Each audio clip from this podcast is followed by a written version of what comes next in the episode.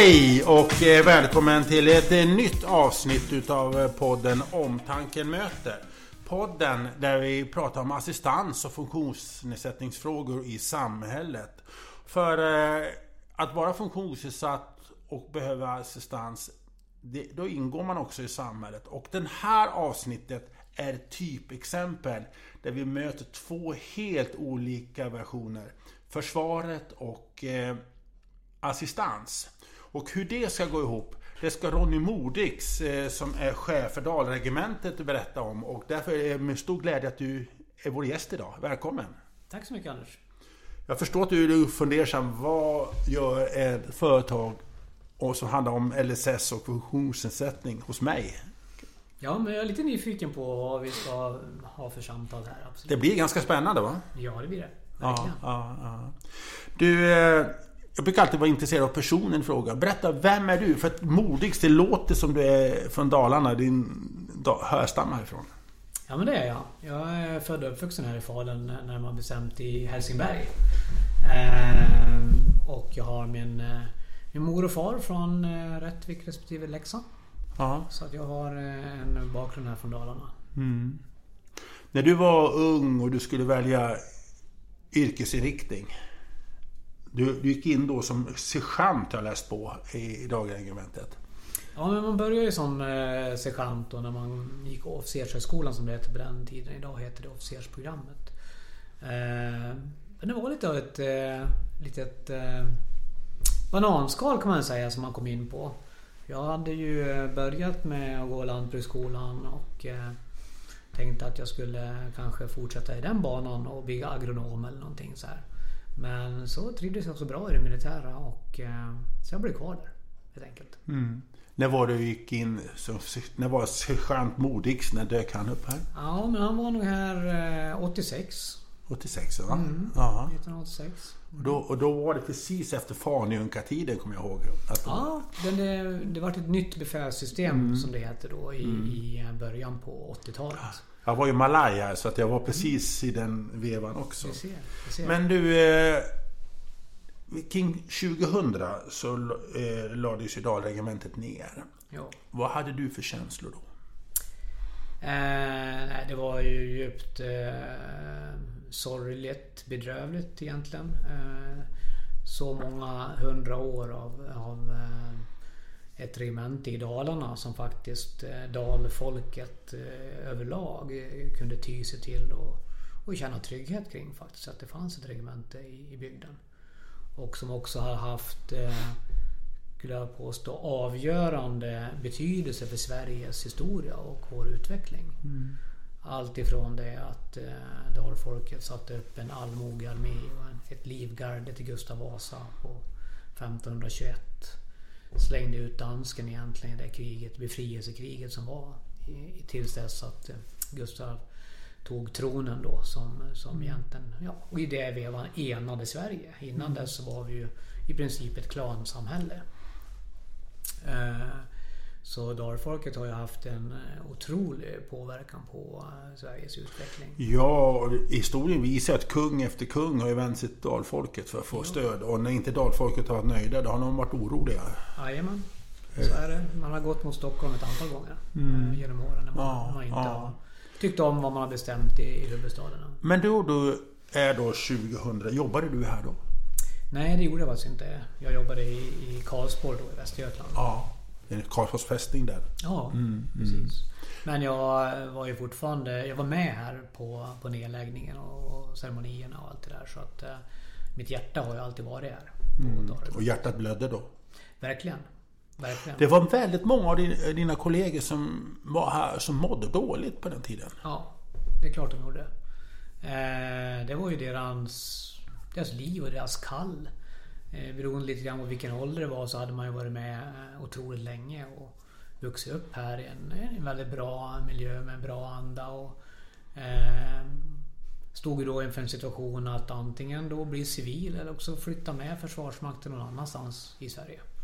Så att det är klart att det var stor oro och eh, eh förstämning där vid det tillfället. Men det som är intressant är att flera av dem som var befäl då, jag uttrycker mig rätt här nu, mm. rätt, eh, när de kom ut i civilsamhället, att det gick bra för dem. Eh, Väldigt bra säga. vad, och det man höll på man, man hade organisatoriska förmågor och, Mm. och det hade- landade. Man hade ledarskapet alltså. Man Ja. är ju van att, att leda människor med, med eh, tydlighet men också med omsorg och omtanke. Mm, mm, mm. Vilket gör att eh, det ledarskapet är ju liksom Ledarskap är ju universellt Mm. i sig. Sen måste man naturligtvis anpassa det till den bransch man är i på ett eller annat sätt. Men, eh, Men det var en, jag säga, var en person som sa till mig att ja, det går bra här och nu och det är helt okej, men det var militär jag ville bli. mm. ja, men så är det. Vad gjorde du under de här åren från 2000 sen? För du var utomlands en del. Ja men det var jag. Jag, jag eh, var rekryterad till eh, specialförbanden där i mitten på 90-talet och började i Karlsborg 95 då. Och det var när specialförbanden då och det är ju den första delarna med heltidsanställda soldater som inte är värnpliktiga som vi hade i Sverige. Ehm, och var med och satte upp specialförbanden under ett antal år. Och sen var jag då förbandschef för särskilda operationsgruppen. Eh, i Karlsborg då innan jag slutade och gick till högkvarteret. Gick vidare 2006 till 2008. Så eh, jag har ju fått, när det mesta lades ner så hade jag förmånen faktiskt att vara med om en utvecklingsresa och en tillväxtresa just i den kategorin då specialförband. Får jag säga, uttrycka mig lite eh, lekmannamässigt? Mm. Det specialförbandet, det låter det tuffaste bland de tuffa. Har jag, är det de här riktigt spetsförbanden vi pratar om? Det är, det är i särklass det vassaste vi har. Kan du berätta lite mer om dem? Vad gör de? Eh, Man eh, gör mycket internationella operationer. Eh, Man gör till exempel personskydd. Skyddar eh, regeringspersoner som ska åka på besök i, utomlands. Eh, man gör också, om det skulle vara en gisslansituation utomlands, så gör man gisslanfritagning eh, där. Av svenskar då som hamnar i sådana situationer. Eh, man gör olika skyddsoperationer och man är också nu till exempel då i Mali. Och har haft en styrka där som har hjälpt den maliska regeringen. Då. Nu är man på väg hem därifrån. Man var där ett par år. Afghanistan kan jag tänka mig. Afghanistan, lång operation i Afghanistan. Mm. Man, under den tid jag var chef så skickade vi många, många operatörer till Afghanistan. Det låter lite, med, återigen med respekt, lite Jan Guillous Hamilton ungefär. Att en... Ja, åt det hållet Åt det hållet. Ja. Utan du, du ska inte Mm. gå in på detaljer. Nej. Men, men, det, Men åt det hållet, absolut. men är, är de här soldaterna, håller man bra klass internationellt? Världsklass jag påstå. Det menar du? Ja, ja. ja. Eh, Men- det svenska ledarskapet, eh, vårat öppna samhälle, eh, eh, operatörer och soldater som tar initiativ och är utvecklingsbenägna, precis som, som vi i Sverige är överlag, har drivit fram en eh, otroligt, otroligt bra specialförband i Sverige. Är det också att inte man har det här stuprörstänkande så mycket? Utan man, man vågar säga Ja, det är högt i tak. Man, eh, man agerar inte alls så som jag tror många tänker på värnplikten. eh, De första månaderna på värnplikten när allting är nytt och det är väldigt hierarkiskt och det är väldigt styrt. Men sen finns det ju stor grad av medinflytande där varje person i Försvarsmakten faktiskt är en del av, av den utveckling som vi måste bedriva. Var du utlandet också tjänstgjord? Ja, jag varit i utlandet tre, på tre större missioner och sen har jag varit utomlands en hel del Vilka länder då? Var? Jag varit i, eh, i Kroatien Mm. under den tiden när, när det var krig på Balkan. Och sen har jag varit i eh, Kongo. Eh, och jag har varit i eh, Chad och Centralafrikanska republiken också på en mission. Där de, där var störningar. Och sen har jag fått förmånen att gå på eh, Command och Staff College som är alltså Försvarshögskolan i USA i två år. Men du, alla de erfarenheter eh, som du har sett. Eh, hur har det påverkat dig som människa? Men jag tror att jag har blivit väldigt eh, mycket mer ödmjuk än vad jag var när vi såg sist när jag var tävlingsmänniska. Eh, därför att man inser hur lite man är i den här stora världen. Det har också påverkat mig så tillvida att jag eh, förstår hur himla bra vi har det här i Sverige. Jag menar de, de eh, tiden i Afrika där gör ju att man eh, får en helt annan förståelse för hur, hur bra vi har det här. Alltså de, Det är ju många gånger misär eh, i Afrika.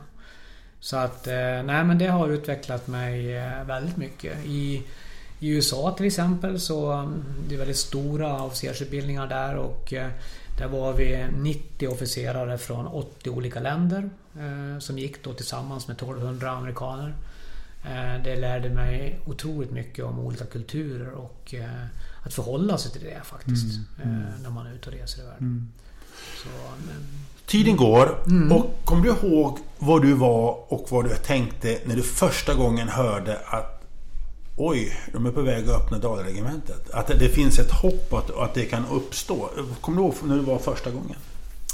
Um, nej, det gör jag inte riktigt. Och det är ju för att eh, det är ju en... Sådana här saker är ju en lång process och det är mycket mediauppgifter som, eh, som rusar och det. Och, eh, jag har ju alltid närt det hoppet sen man la ner och eh, jag vet ju att det är många som har jobbat väldigt hårt för att under hela den här 20-årsperioden för att regementet skulle återupprättas och det är jag otroligt tacksam för att de har gjort.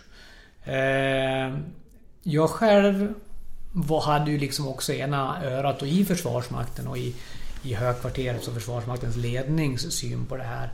Och Försvarsmakten tyckte ju inte att vi skulle eh, upprätta några nya regementen. Eh, de tyckte man kan lösa det på ett annat sätt. Nu sa ju politiken att eh, jo men det ska vi visst göra. Eh, och i och med att jag hörde båda de här delarna så vågade jag inte riktigt hoppas på det förrän eh, faktiskt någon månad innan försvarsbeslutet stod i december 2020. Men det måste vara väldigt dubbeltydigt för dig. Du din herre så att säga är ju Försvarsmakten. Ja, absolut. Men du höll på politikerna kan jag tänka mig. Jag höll på politikerna ja. men jag hade ju ingen påverkan. Nej, nej, nej. Men du, du känslomässigt. Satt, ja, känslomässigt. Men jag satt i en sån situation så att jag... Ja, eh, så att det, det är jättespännande. Nej, när då försvarsbeslutet kommer och du förstår att regementet, du är från Falun. Att det här som ändå har präglat dig. Beskriv känslorna då. då. Nej men då var det ju en, en uh, otroligt uh, positiv och, glädjande att det här uh, kom. Och det första jag gör då det är ju egentligen att anmäla mitt intresse för att bli regementschef i Falun. Var, det, var du överste redan då? Ja, överste då. Mm. Jajamän. Så jag, ja, jag gjorde det och efter ett antal turer fram och tillbaka så blev det så. Och det är jag otroligt glad och stolt för att få ta det här ärofyllda uppdraget faktiskt att bli den 54 regementschefen på Dalaregementet. De hänger, vi sitter nu på Dalaregementsområdet och gör den här intervjun och kanske 100 meter längre bort är då kanslihuset. Där uppe är porträtt på de flesta utav dem. Jajamän. Allihopa? Eh, nej, inte allihopa. Det skulle vara för många att få upp på väggarna. Men däremot finns det en regementschefslängd. Ja. Där det finns då vilka, vilka år man var regementschef mm. och namnteckningarna på alla. Från 1625 och jag har nu skrivit in min namnteckning där också i samband med återinvigningen här i 23 oktober när både kungen och försvarsministern och ÖB var här och besökte oss. Då. Men nu är vi då ett område eh, jag kände så här, undrar om du känner någon gång att du ska slänga ut alla näringslivsfolket. Vi tar över regementsområdet och gör om det här igen. För att vi som har gjort lumpen här. För oss förknippas ju att det här företaget det sitter där och de sitter där. Du vet. Mm marken och ja, sjukan och alla de här grejerna. Men det kommer inte vara så riktigt. Nej, det, det, det går inte helt enkelt. Och det finns flera anledningar till det. Den ena anledningen är ju att det är just ett affärsområde. Mm. Och att eh, då äh, avveckla det och köpa ut allting, det skulle, det skulle bli väldigt dyrt. Mm. Det är dessutom inte ändamålsenliga lokaler även om de har renoverats för kontorsändamål. Så är det stor sannolikhet att de flesta skulle behöva eh, renoveras i grunden eh, om det skulle vara. Den, den tredje anledningen är egentligen att eh, det som förut var vår uppställningsplats för fordon, det är nu ett affärsområde. ICA Maxi-området Mm. Och det gör ju att vi skulle knappt kunna ta oss ut på övningsfältet mm. från där vi är just nu. Så sammantaget så har ju Försvarsmakten kommit fram till att det är både billigare och bättre att faktiskt bygga nya regementsområden på alla de här fyra nya platserna där vi ska etablera. Är det Högbo vi pratar om nu? Nej, nu pratar vi nytt regementsområde på Myran. På Myran? Ja. Så man kan tänka sig, om vi tänker från eh, avfarten mot Svärdsjö i ena änden bakom Rolf Eriksson bil där. Och eh, till gamla Svärdsjövägen som är, ligger vid Högbo järnlinden. Och det vi, vi stannar där eh, fast vi som de, de som inte är från Falun. Nu ska vi, du och jag är lite nördiga men alla som åker från Falun norrut vid Lugnet ungefär så är det ett område som är väldigt stort. Som är ovanför regementet mot Lugnet. Och när man åker från Falun till Gävle så är det på vänster sida. Så har man ICA Maxi på höger sida om man åker från Gävle. Om till Gävle. Om du åker till Gävle ja. så har du ICA Maxi på höger sida. Ja. Tittar man till vänster då så ser man ju de här dammarna. Ja. I det här området. Och på andra sidan dammarna. Där kan man tänka sig att där och i en sträckning egentligen hela, hela vägen bakom då den här bilfirman. Det. det är lite nyhet för alla. Många har ju pratat om Högbo skulle vara alternativet. Ja men det är så här att Högbo kommer vi att nyttja nu under en period tills vi har byggt det nya området. Ja. Så Högbo är lika aktuellt för det är en, en, en lösning som vi kommer att ha fram tills dess. Mm. Eh, men vi har haft presskonferens om att vi kommer att etablera ett nytt regementsområde mm. just på, på Myran. Mm. När blir det klart? i slutet på det här decenniet. Det, det är min, min bästa gissning. Och det är ganska intressant då för att det är väl de första... Det vet att man bygger då nya regementsområdet. Det hör inte till vanligheterna i Sverige. Och jag menar alla de här regementsområdena vi ser, det byggdes väl för, för samtidigt vid förra sekelskiftet? Ungefär. 1908 ja. så marscherade Dalaregementet hit ja. efter att ha varit sedan 1796 på mm. Rommehed. Ja. ja. Och man ser på stad efter stad så ser man ungefär ja. likadant. Eh, kommer de här arkitekturen vara likadant de andra ställena? Att... Ja, man, det man kallar det för typkaserner eller ja. typregementen. Så, här, så att det, eh, det är ju Fortifikationsverket som, som bygger de här och de tar ju fram då samma typ av kaserner både för, för oss, Sollefteå, Östersund och Kristinehamn. Mm. Där det också ska byggas nya regementsområden. Mm. Kommer, vet du hur husen kommer att se ut? Nej, det vet vi inte. Det är spännande va? Ja, det är spännande. Vi är med i högsta grad och utvecklar de här. Men, men du sitter här nu i en liten bakgård. Jag trodde du skulle sitta lite mer flådigt i det här regementsområdet. Men liten... Ja, kartor var här på en gång i tiden tror jag det var i det här huset. Va? Men, ja, det har varit mycket saker i ja. det här huset naturligtvis. Men eh, nej, vi, eh, vi hyr in oss i tillfälliga lösningar. Det kommer att vara lite påvert under en tid utan att ha, ha, ha det där. Utan vi Eh, och vi är väldigt tydliga med våra medarbetare som vi rekryterar också att du måste kunna leva i den miljön med mm. väldigt stora förändringar och, och för enkla förhållanden. Ja, vi säger så här, det är inte den finaste kontorsutrymmet i Dalregementet just nu så att säga. Men det Nej. kommer ju med all respekt om du förstår vad jag menar. Nej, det är, så är det. Det hänger en röd flagga här. Liksom. Är det ett speciellt minne för dig? Det där är eh, Husby kompanis fana, Livkompaniets fana. Okay. Eh, som ju också är överstens kompani. Ja, så att eh, det är väl för att få lite grann av den här historiken eh, även inne på det här rummet. Är historiken viktigt för Dalregementet?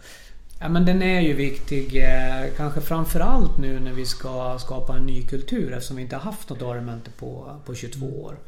Eh, så är ju vår historik och det är viktigt. Och sen ska vi naturligtvis välja så att säga ta med oss saker som var bra på den mm. tiden. Men det har ju gått 22 år och samhällsutvecklingen har ju, har ju gjort en hel del under de här 22 åren. Vilket gör att allting som vi gjorde då går ju inte att göra nu. Mm. och sen ska vi bygga upp ett modernt regemente. Mm. Så det är ju det är inte så att vi ska bygga ett historiskt regemente. Men just för att bygga en, en kultur och en förbandsanda så då är historiken viktig. Ja, för jag tycker i det här regementet så pratar man kanske mer, nu har du mer erfarenhet än vad jag har, men att man historiken präglar det här regementet på mycket mer sätt än många andra regementen i landet. Har, har jag rätt nu? Ja, men jag skulle tro att det gör det. Och som vi började då från eh, när dalfolket faktiskt tog ansvar och, och slängde ut dansken och man upprättade regementet 1625. Vi förintades fullständigt i Poltava 1709. Satte upp ett nytt regemente dagen efter, eh, nästa året efter var det mm. klart. Eh, och åter, vi har förintat ytterligare en gång där på 1700-talet och så vidare. Och sådana här saker är ju, är ju starka eh, kulturbärare. Mm. mm. Att man faktiskt kan resa sig ur, ur askan igen som man, som man gjorde en gång i tiden. Mm. Vi ser framåt. Då ställer jag bara en enkel fråga. Varför ska Dalregementet finnas och vad ska ni göra? Mm, jättebra fråga. Eh, då får man gå tillbaks till det här försvarsbeslutet vi pratade om. Som ju togs då efter eh, många år av ett försämrat säkerhetspolitiskt läge. Där vi har sett ett eh, Ryssland då som eh, med början 2008 i Georgien använder militära maktmedel. Man använder det genom att annektera Krim 2014. Det har pågått ett krig i östra Ukraina mer eller mindre dagligen. Eh, skyttegravskrig sedan 2014. Eh, och det här säkerhetspolitiska läget och en, en allt tydligare retorik över att eh, Ukraina är inget land, det är bara en del av Ryssland. Så har ju då successivt säkerhetspolitiska läget gått till det att det här historiska försvarsbeslutet faktiskt eh, fattades. Där vi skulle gå då från eh, 40 miljarder per år till 80 miljarder per år 2030. Och det togs ju 2020. Det eh, kan man ju konstatera att med Ukraina 24 februari i år och den ryska invasionen och den diskussion som har kommit så har ju redan politiken Eh, bestämt om ytterligare 50% höjningar av försvarsanslagen. För vi har blivit tagna på sängen ytterligare en gång. Med ett försvarsmakt som har skurits ner eh, väldigt mycket. Eller totalförsvar ska jag säga. Som har skurits ner otroligt mycket. Inte minst det civila försvaret. Och det ser vi många exempel på nu under pandemin också hur ett, ett starkt civilförsvar hade kunnat bidragit mer då med olika skyddsåtgärder under pandemin. Men vad kommer ni att göra? Vad, vad, vad är vi, målsättningen med er? Mm, vi kommer att sätta upp, äh, återinrätta infanteri. infanteri. Det lätta infanteriet har inte funnits sedan, sedan 2005 när man la ner det sista infanteriregementet i Sverige. Så vi kommer att utbilda infanterister igen. Ungefär det är soldater på marken kan man säga. Ungefär. Det är soldater som strider till fots. Mm. Vi strider inte i stridsvagnar eller stridsfordon utan vi strider till fots eh, i huvudsak. Vi transporteras av splitterskyddade fordon men vi strider till fots. Och vi kommer få viktiga uppgifter kopplat till infallsportar. Det vill säga om vi ska få stöd från något land så kommer de att komma västerifrån. Mm. Genom Norge förmodligen och in i de här vägarna. Då kommer vi ha uppgifter då, det som kallas värdlandsstöd. Ta hand om de här förbanden, slussa in dem i Sverige och sätta in dem i olika operationer eh, någonstans i Sverige där det behövs. Ni kommer ha slussen in, ut? Man skulle kunna säga det. Mm. Eh, det är en, en av funktionerna. Och sen kommer naturligtvis våra skyttebataljoner att kunna sättas in var som helst i landet för att strida där det behövs. Det som slår mig nu när vi pratar, eh, det är det att när jag gjorde lumpen och du, när du var sergeanten och jag var malajen. Eh, så var det här med krig så abstrakt. Det fanns liksom ingenting. Det, det var... Ungefär leka krig. Med, mm. Låter respektlöst men du förstår vad jag menar. Men idag är det mer konkret. Ja men det har ju blivit det. Då levde vi ju under kalla kriget. Mm. Som hade pågått egentligen sedan 60-talet. Eh, början på 60-talet. Eh, och eh, det hade inte varit de här yttringarna och Ryssland var på dekis egentligen eh, då. Även om de hade ambitionerna. Och sen kom ju då när muren föll. Mm. Berlinmuren föll då 89. Då var det ju glasnost och perestrojka. Och, och vi i västvärlden trodde ju väldigt naivt skulle jag vilja påstå att den eviga freden var här och vi skulle kunna integrera Ryssland i Europa på ett, ett säkert och bra sätt. Vilket vi har gjort i många stycken. Det vi ser med gasledningar och annat. Så vi är helt beroende av Ryssland idag. Och det använder de ju nu mot oss. Mm. Så absolut, idag är det mer skärpa i det fullständigt tragiska att eh, Ukraina för ett existentiellt krig för sin egen överlevnad mm. som nation. Och, och som demokratiskt land att kunna bestämma sin väg här framåt i livet. Och det är precis det som vi faktiskt under den tiden du och jag gjorde värnplikten var en tröskel för att det skulle hända. Att kunna skydda oss mot ett aggressivt Ryssland. För det, det är ju bara Ryssland som faktiskt har varit den anledning vi har behövt för att ha en mm. stor försvarsmakt efter andra världskriget. Så det där, där, den utvecklingen eh, är ju, innebär ju att vi hade kunnat vara i Ukrainas situation idag. Mm existentiellt krig där vi har fått kriga för eh, vår egen överlevnad. Ehm, och det är ju därför, därför det finns en, en skarp ton i det som händer just nu. Ja, för det, måste, du måste, märker du en skillnad med dina kollegor att det är mer konkret än vad det Absolut. var på 80-talet? Absolut. Väldigt konkret nu. Ehm, och det är ju det är ett hot mot hela Europa. Det är ju inte så att Ryssland har kapacitet att invadera hela Europa. Men alla de störningar på ekonomin och i leveranskedjor och grejer i samhället. Det är det jag är mest orolig för. Mm. Det är att vi, vårt välstånd påverkas därför vi påverkas ekonomiskt och försörjning av varor och tjänster kommer att påverkas av det kriget som just nu pågår. Tänk att samtidigt som nu Dalregementet ska göra comeback, bygga upp igen, då händer det här i Ryssland eh, och i Ukraina. Mm. Det, det, är helt osannolikt. Ja, det är verkligen osannolikt och det, och det visar ju egentligen bara på hur fel det har varit att skära ner totalförsvaret mm. på det sätt som vi har gjort under många år. Och att Dalregementet faktiskt skulle finnas här. Då hade vi ju haft en helt annan beredskap. Mm. Faktiskt möta möta de, de hot som, som finns även idag.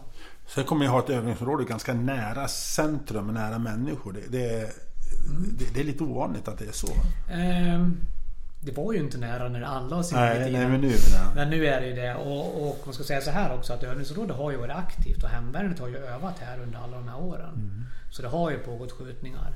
Och det är klart att vi kommer successivt öka nu men, men i huvudsak så kommer belastningen de närmaste åren kommer vara ungefär som den har varit nu mm. på fältet. Men det har märkts att det har skjutits mer? Ja, och just nu beror det ju på att vi har beredskapshöjningar. Mm. Det vill säga, vi tar in hemvärnet, övar mer så att de ökar sin färdighet så att de på sina uppgifter. Och som igår till exempel då, så sköt man med granatkastare och det är det som, som eh, smäller mest. Mm. Och som skapar mest tryckvågor också. Eh, men det vi skjuter mest är ju finkalibrig ammunition som inte hörs lika mycket. Och nu kommer vi in mer till funktionssättningsfrågor. Många som är funktionsnedsatta, kanske intellektuellt funktionsnedsatta och så vidare, vet ju då att det är ett krig i Ukraina och så plötsligt då hör man att det smäller mm. som det gör här uppe i Falun. Det dånar, jag cyklade i lugn och terräng igår, det dånade mm. ganska rejält. Mm. Kan du förstå om det liksom de har svårt att koppla ihop. Oj, är vi så här konkret med kriget blir mer konkret? Att det blir en ökad oro? Men det har jag full, full förståelse för. Eh, och då hoppas jag ju också att eh, det finns personer runt de här eh, individerna som kan hjälpa dem att förklara. Mm. Att eh, vi gör ju det här delvis mer just nu bara för att vi ska höja vår beredskap och träna upp oss ifall någonting skulle hända i Sverige. Så det är ett sätt att skapa trygghet också. Att vi har en egen försvarsmakt. Vi har ingen rysk försvarsmakt här. Mm. Jag brukar ju säga att varje land har en armé. Antingen har man sin egen eller också har man någon annans mm. armé. Eh, så det som sker nu är ju extra mycket just bara för att höja vår beredskap. Mm.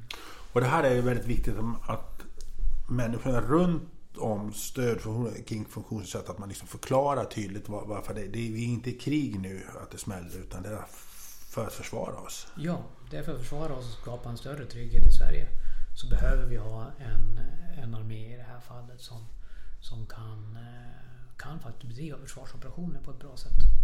Men en, en situation som är, som är slagits av, när vi har pratat det har blivit civilförsvaret och man har pratat om hur vi ska skydda oss. Med skyddsrum, finns det tillräckligt med det? Vad händer om kriget kommer? En del börjar prata om att fly över till Norge så länge innan var innan vi gick i NATO-ansökan. Men en kategori i samhället blir liksom kvar. Det är de som sitter i rullstol och har svårt att röra på sig. Och, och alla blir liksom, ja vad ska vi göra? Liksom, kan vi ta oss ner till skyddsrummet? Vi kommer ju inte ner med våra permobiler. Och, mm. och, och, och vad tänker man inte på oss? Mm. Eh, först ska jag väl säga att jag är ju inte ansvarig för det civila försvaret. Nej. Men jag har ju ändå en uppfattning. Mm. Eh, och jag tänker att eh, skyddsrum finns det inte till alla överhuvudtaget. Eh, så det är, det är, ingen det är liksom ingen särskiljning där. Utan i den här neddragningen som vi har haft sedan 1990 så har vi ju heller inte eh, vidmakthållit de skyddsrum som var och vi har inte byggt nya skyddsrum. Eh, så det är någonting man ser över nu hur man ska hantera naturligtvis. Och då är jag rätt övertygad om att i en sån översyn så kommer jag att tänka på, på funktionshandikappade också.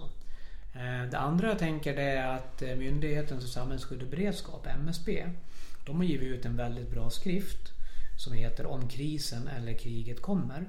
Och den ger handfasta och konkreta tips för, för alla.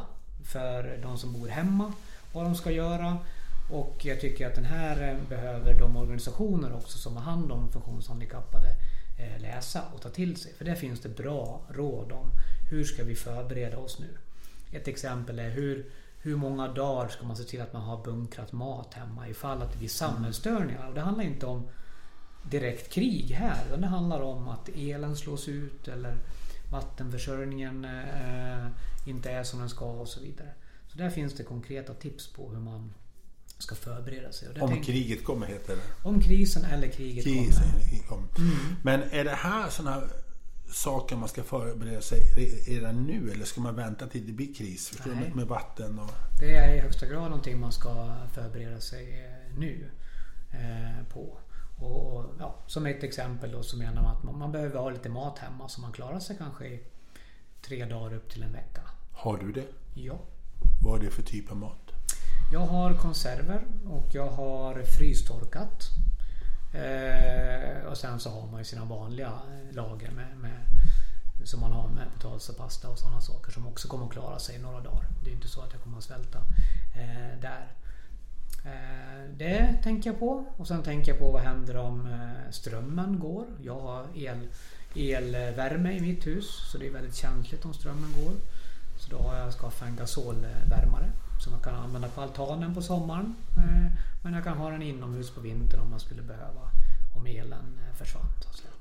Och då, och då handlar det för funktionsnedsatta börjar kanske tänka en sväng till. De som behöver då andningshjälp och aggregat om elen. För det är, det är ett konkret hot om krisen skulle Ja men det är ju absolut, tänker jag. Jag tänker reservkraft.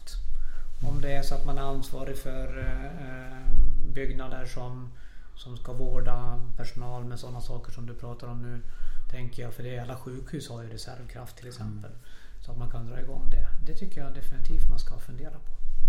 Ha, känner du, nu vet jag att det inte är ditt område, det, det är civil NSB som gör så jag förstår mycket väl, men ändå, här och nu. Men känner du, eh, upplever du när jag kommer här nu att ja, de funktionsnedsatta, det är en samhällsgrupp som har kommit lite på vi har glömt dem lite när vi har pratat om oron för hur vi ska agera om kriget kommer. Jag kan faktiskt inte svara på den frågan. Eh, eftersom jag inte är inne i de frågorna mm. på det sättet. Den, den får man nog ställa till, till Länsstyrelsen och kommunens krisberedskapsorganisationer. Eh, men jag skulle ju inte bli jätteförvånad om det var så. Vad kan försvaret göra för att ha... För du skriver så här i, i, i ett citat när du tillträdde. Vi gör den här resan tillsammans med många andra människor, organisationer och myndigheter att skapa ett gott samarbete lokalt är centralt för Försvarsmakten och i mitt uppdrag. Eh, att kontakta handikappsorganisationer, informera vad försvaret gör, ha en förståelse och så vidare. Var finns den eh, planen att liksom ha, etablera förankring hos funkisrörelsen? Så att säga? Mm. Det är en väldigt bra fråga och det är så här att vi vi jobbar ju med jättemycket saker nu som du förstår. Att bygga ditt område och se till att få en bra utbildning från värnpliktiga som rycker in här 8 augusti och så. Men en av de eh, områden som vi jobbar mycket med och som är en av logikerna varför vi återupprättas. Det är att förankra försvaret, totalförsvaret i, i bygden och skapa försvarsvilja. Och där ingår just den utåtriktade verksamheten som du beskriver. Så jag är ute nu eh, väldigt mycket tillsammans med min kommunikationschef som du har träffat och håller föredrag eh, kring vad vi gör och eh, Ukraina och NATO-diskussionen om det är så att folk vill ta den diskussionen. Så vi, vi kommer att fortsätta med det. Och vårt fokus dock, det är ju att få fler kullor och masar att vilja göra värnplikten. Mm. Så vi kommer inledningsvis att fokusera mest på den gruppen då som, som går på gymnasiet och kanske högstadiet för att skapa intresse för det och förståelse för vikten av att, att eh, alla är med och bidrar till Sveriges försvar. Men om, eh, så, det, så att om det finns funktionsrörelser, fokusrörelse då, så det, jag behöver inte nämna namn, men det, det finns ju, om de skulle känna att det skulle vara intressant att höra information och, och så vidare. Då skulle det, det är okej okay att kontakta Dalregementet för att fråga om ni vill komma och berätta för oss. Absolut, då kontaktar man eh, vår kommunikationschef Mm. Så gör vi det i, i mån av tid och möjlighet. Ja. ja. Så kan man planera in. Så att ja. det, så du, för den är en del av det samhället som du pratar om att du vill Absolut. ha ett samarbete. Absolut. Mm. För det, jag tror att det kan bli en lite aha-upplevelse. Ja visst, det ska vara intressant. Mm. Liksom, och den biten. Känner du att samhället är nyfiket, oroligt eller vad upplever du att det känns ute i samhället? Ja, både väldigt nyfiket men också efter Ukraina eh, finns det en ganska stor oro. Eh, och då brukar jag väl säga så här att jag är inte orolig för att det kommer krig till Falun. Eh, och det gör jag av flera anledningar. En anledning är att Ryssland är fullt upptaget med Ukraina. De, deras kapaciteter är bundna där. Men det innebär att det jag är orolig för det är att det kan bli cyberattacker Eh, som egentligen kan påverka vår elförsörjning eller de saker vi har pratat om. Eh, jag är orolig för de indirekta effekterna av det här kriget. Eh? Att det blir ett nytt kallt krig, att det blir recession mm. Eh, i världen, att vi inte kan få livsmedelsförsörjning eller försörjning av viktiga komponenter till, till eh, mm. vår industri och så vidare. De delarna och eh, hur långt effekterna av det går det är jättesvårt att, förutse. Men, men jag är orolig för att det kommer att påverka oss ordentligt. Eh, faktiskt. Jag tror man Lång tid framöver? Ja, år i alla fall. Mm. Skulle jag säga. Så att jag, det är jag orolig för och eh, jag hoppas jag har fel. Men jag trodde inte att Ryssland skulle gå in i Ukraina heller. Jag hade fel även där. Eh, så att jag, ja, jag hoppas verkligen att... Men det här är en väldigt viktigt eh, eh, signal som du ger. För det det har ju funnits, jag vet ju, jag, jag har pratat med många människor som varit oroliga. Nu kommer även ryssen snart hit. Och, och, och det har varit en väldigt turbulens i slutet på februari, början på mars. Men du säger, om man börjar med den ändan, att du är inte orolig för att vi får en rysk invasion i Sverige idag? Inte som kommer till Dalarna. Men det finns kanske andra områden. Man, man har inte kapacitet att invadera hela Sverige. Så Sverige är ju eh, något mindre än Ukraina som är ett jättestort land och mm. nu strider man i, i liksom 15 procent av Ukraina mm. i östra delarna. Eh, men däremot vad den galna diktatorn kan få för sig att göra av symbolisk karaktär. Skicka någon robot mot eh, Stockholm. Gör någonting mot Gotland kanske. Som är väl de som är militärstrategiskt viktigaste områdena för, för Ryssland i, i sånt här mm. läge. Eh, det kan mycket väl hända. Och det höjer nu Försvarsmakten beredskapen för att möta. Mm. Eh, så på många olika sätt. Men, men, naturligtvis så förstärker Försvarsmakten beredskapen mest på Gotland. Mm. Och det, är det är logiskt. Ja. Men i, vi som bor i Dalarna, i Gävleborg, runt här, runt, vi, vi kan känna oss lugnare ja, i, i, det fallet. Så där, där har du den. Utan det handlar om att förbereda sig för det andra, den andra krisen. Elförsörjningen, Ja, det skulle jag ja. vilja påstå. För jag menar, det finns... Om man skulle vilja angripa Sverige med några mer symboliska eh, attacker, då måste man göra det... Då blir det nålstick egentligen. Mm. På väldigt viktiga ställen i, som är symboliskt viktiga för, mm. för en, en liten artig fråga, men låter förfärligt egentligen. Men, eh, på något sätt så har ju Ukraina-krisen legitimerat er på ett annat sätt än, än vad, om vi inte haft de här fruktansvärda grejerna i Ukraina. Det hade varit svåra för er att förklara kanske mentalt varför är vi här. Men mm. nu förstår ju alla varför ni är här. Absolut. Nej, det, det håller jag helt med om. att det, det, Allvaret i situationen i Ukraina har ju skapat eh, ett sätt för oss faktiskt att förklara varför vi är här. Och precis som du var inne på innan. Det var ju inte riktigt så på, på 80-talet när vi gjorde värnplikten. Mm. Eh, därför att det hade varit ett kallt krig och det har varit inte varit några sådana här situationer egentligen i närområdet. Mm. Du pratade tidigare om att du vill göra fler att göra värnplikten. Mm. Eh, och så vidare. Men om, du, om jag är en person, jag är glad att jag inte gör idag, men tänk om jag skulle sitta i rullstol, jag är förlamad från benen ner, men jag är klar och så vidare.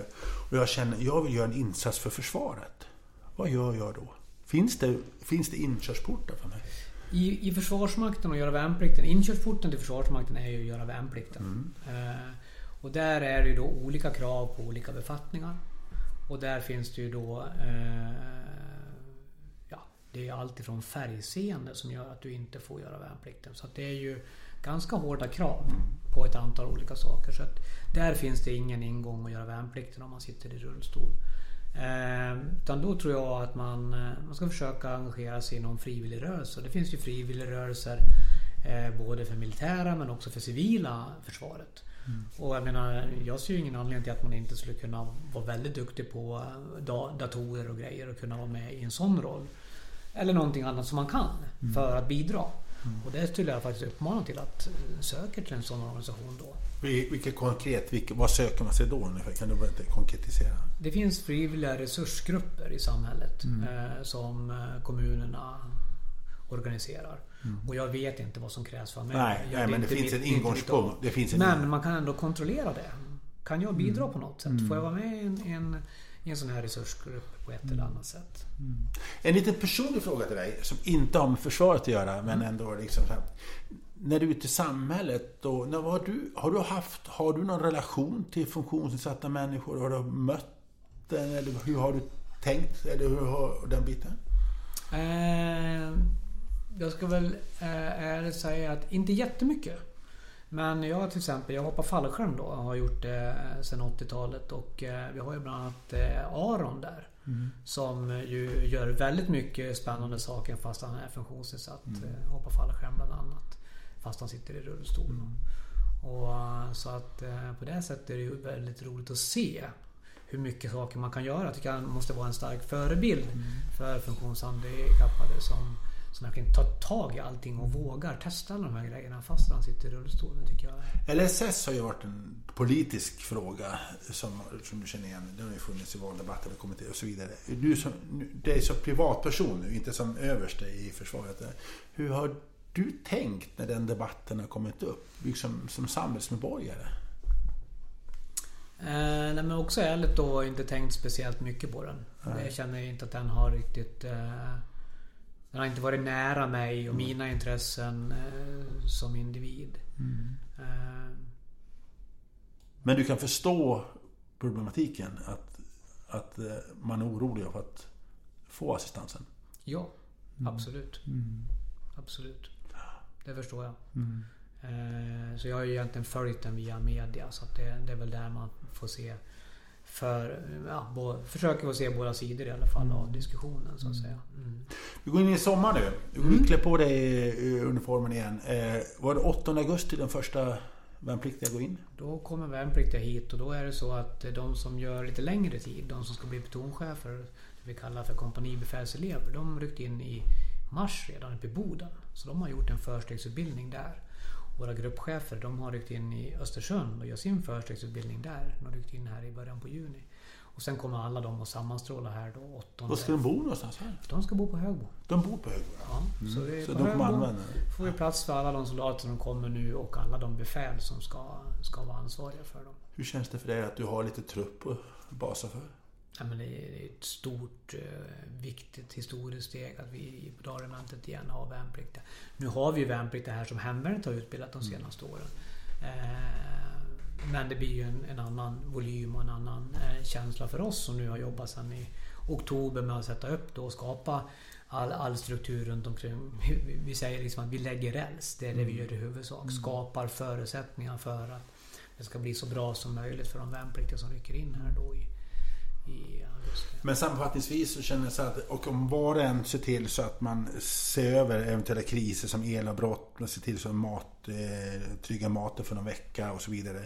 Om man gör det enskilt så kan ni bidra till en tryggare omvärld här i alla fall, att vi känner oss Absolut. Jag menar vi, eh, vi är ju till för den yttre säkerheten. Eh, och att vi då stöttar naturligtvis. Beroende på hur belastade vi är i form av höjd beredskap så kan vi också stötta samhället mm. Eh, med krisåtgärder. Och sen när det pangar på lugnet då ska vi känna att det, det, är, en, det är pangande för lugnet och tryggheten för oss. Se, se det som en symbol för att vi har en egen försvarsmakt och det är en, en trygghet för, för oss medborgarna att vi faktiskt har det. Mm. Det var fina avslutningsord på vårat, det här poddavsnittet. Och eh, Ronny Modix, tack för att du ville vara med i det här avsnittet. Jag tackar också er lyssnare för att ni har lyssnat på det här och eh, ni har fått till dels av det, frukt, ja, det, hur vi kan hantera det fruktansvärda som händer i Ukraina. Och jag som eh, tackar er allihopa, jag heter Anders Hansson och jag välkomnar er tillbaka till ett nytt avsnitt eh, som kommer om en, om en tid och om vad det handlar om, det får ni se. Till dess, ha det så bra ute. Hej då! Tack ska du ha Anders. Tack, hej.